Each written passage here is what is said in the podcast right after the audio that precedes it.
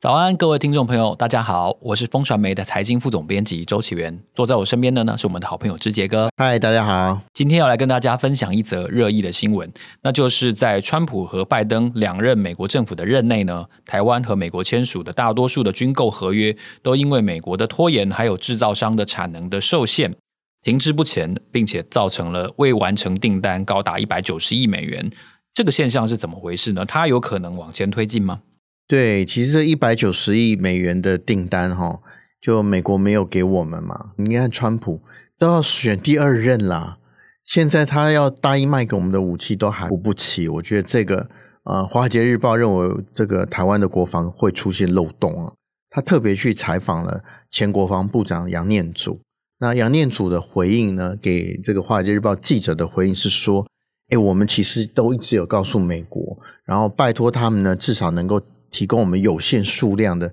先进的系统，让我们能能够开始训练嘛，至少嘛，是对不对？可是呢，美国的感觉就是知道了，可是没有回应，呵呵，没有具体的回应啊。可是跟罗森伯格讲的，这他不是前几天才来台湾嘛，他就讲说哦，我们会尽量呢把这个中间的关节呢，然后打通，让台湾的军购呢能够赶快，然后飞抵台湾，至少我们可以开始训练嘛，哦。这个是一定要的。那里面这个一百九十亿的大单里面有什么，其实还蛮重要的，对台海安全而言。哦，那我们比较这个耳熟能详海马斯，是海马斯，海马斯 H I M A R S， 对，海马斯，海马斯的这个火炮系统，其实在呃俄乌战争其实立了大功嘛。哦，那这个呢，我们其实跟他订了二十九套。嗯，他都没有来，哦，我们买这么多，对，我们订了二十九套，所以都没来，没来。然后呢，另外呢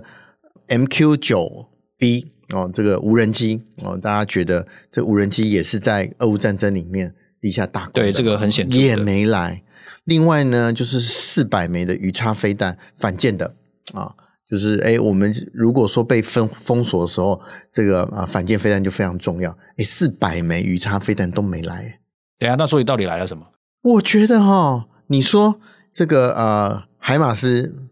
可能给俄罗斯呃俄罗斯给乌克兰用了，乌克兰去打俄罗斯，对，对吧？这个后面两个好像这情有可原。然后你说无人机哦，可能也先给乌克兰，呃、可能也是。可是反舰飞弹四百枚，这最大笔耶，这一笔大概快到二十四亿美元耶，哦，其实蛮多的。那这一笔呢就一直没来，四百枚其实蛮多的。那我们都知道俄乌战争里面其实海军的角色不鲜明嘛，他也不需要那么多反舰，很明显主要是陆军呢。对，二零二零年就签署了，也就是说在川普卸任之前，哦，好快哦，一下就这么久了。细当啊，四百枚还没有进来，也没有这个明确的交付日期。我觉得这个是大家都说产能不够啦，可是对于呃啊，虽然我们不会真的短期内好像不会真的打战争啊，不过呢，这个核武的功效呢，如果少了这四百枚，确实好像以这个我们前国防部长的这个采访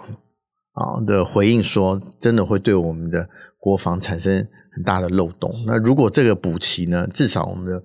海防比较有信心嘛，哦，我们也不怕它山东舰啊、辽宁舰啊，哦，甚至在建造的福建号，福建舰，哦，对，对不对？在我们的东岸嘛，有了这个，其实真的是比较好。那这个都没有办法，像这个鱼叉的反舰飞弹都没有办法 deliver 的话，我觉得对台湾，特别是这个选后了哈，各个防务上面哦，国际呢都关心台湾的安全，这个当然呢，我觉得怪不得他华尔街日报会特别把这个写出来，是哦，特别是在选后，大家其实都焦点，国际的焦点都在台湾呐，啊，是。那台湾如果有好的国防的武器呢，当然哦，多就对于防卫就多一层保障，对，我相信对于国际社会也多一层安全。那可是呢，我们就希望这个一百九十亿呢，大概六千亿台币的订单能够赶快交付台湾，至少先让我们做个训练啊，之后呢派不派上用场呢，至少它可以做到核武的功用。这个对于台湾不管经济啊、政治啊或两岸的发展，其实重中之重啊，非常非常重要的事情。是，非常谢谢之杰哥的分享，感谢大家的收听，这里是热议华尔街节目。如果你想要知道更多最新消息的话呢，欢迎你透过节目资讯栏当中的连结，订阅我们发送的免费电子报，每个礼拜会有三封，为你快速掌握国际财经大事。我们下周见，拜拜。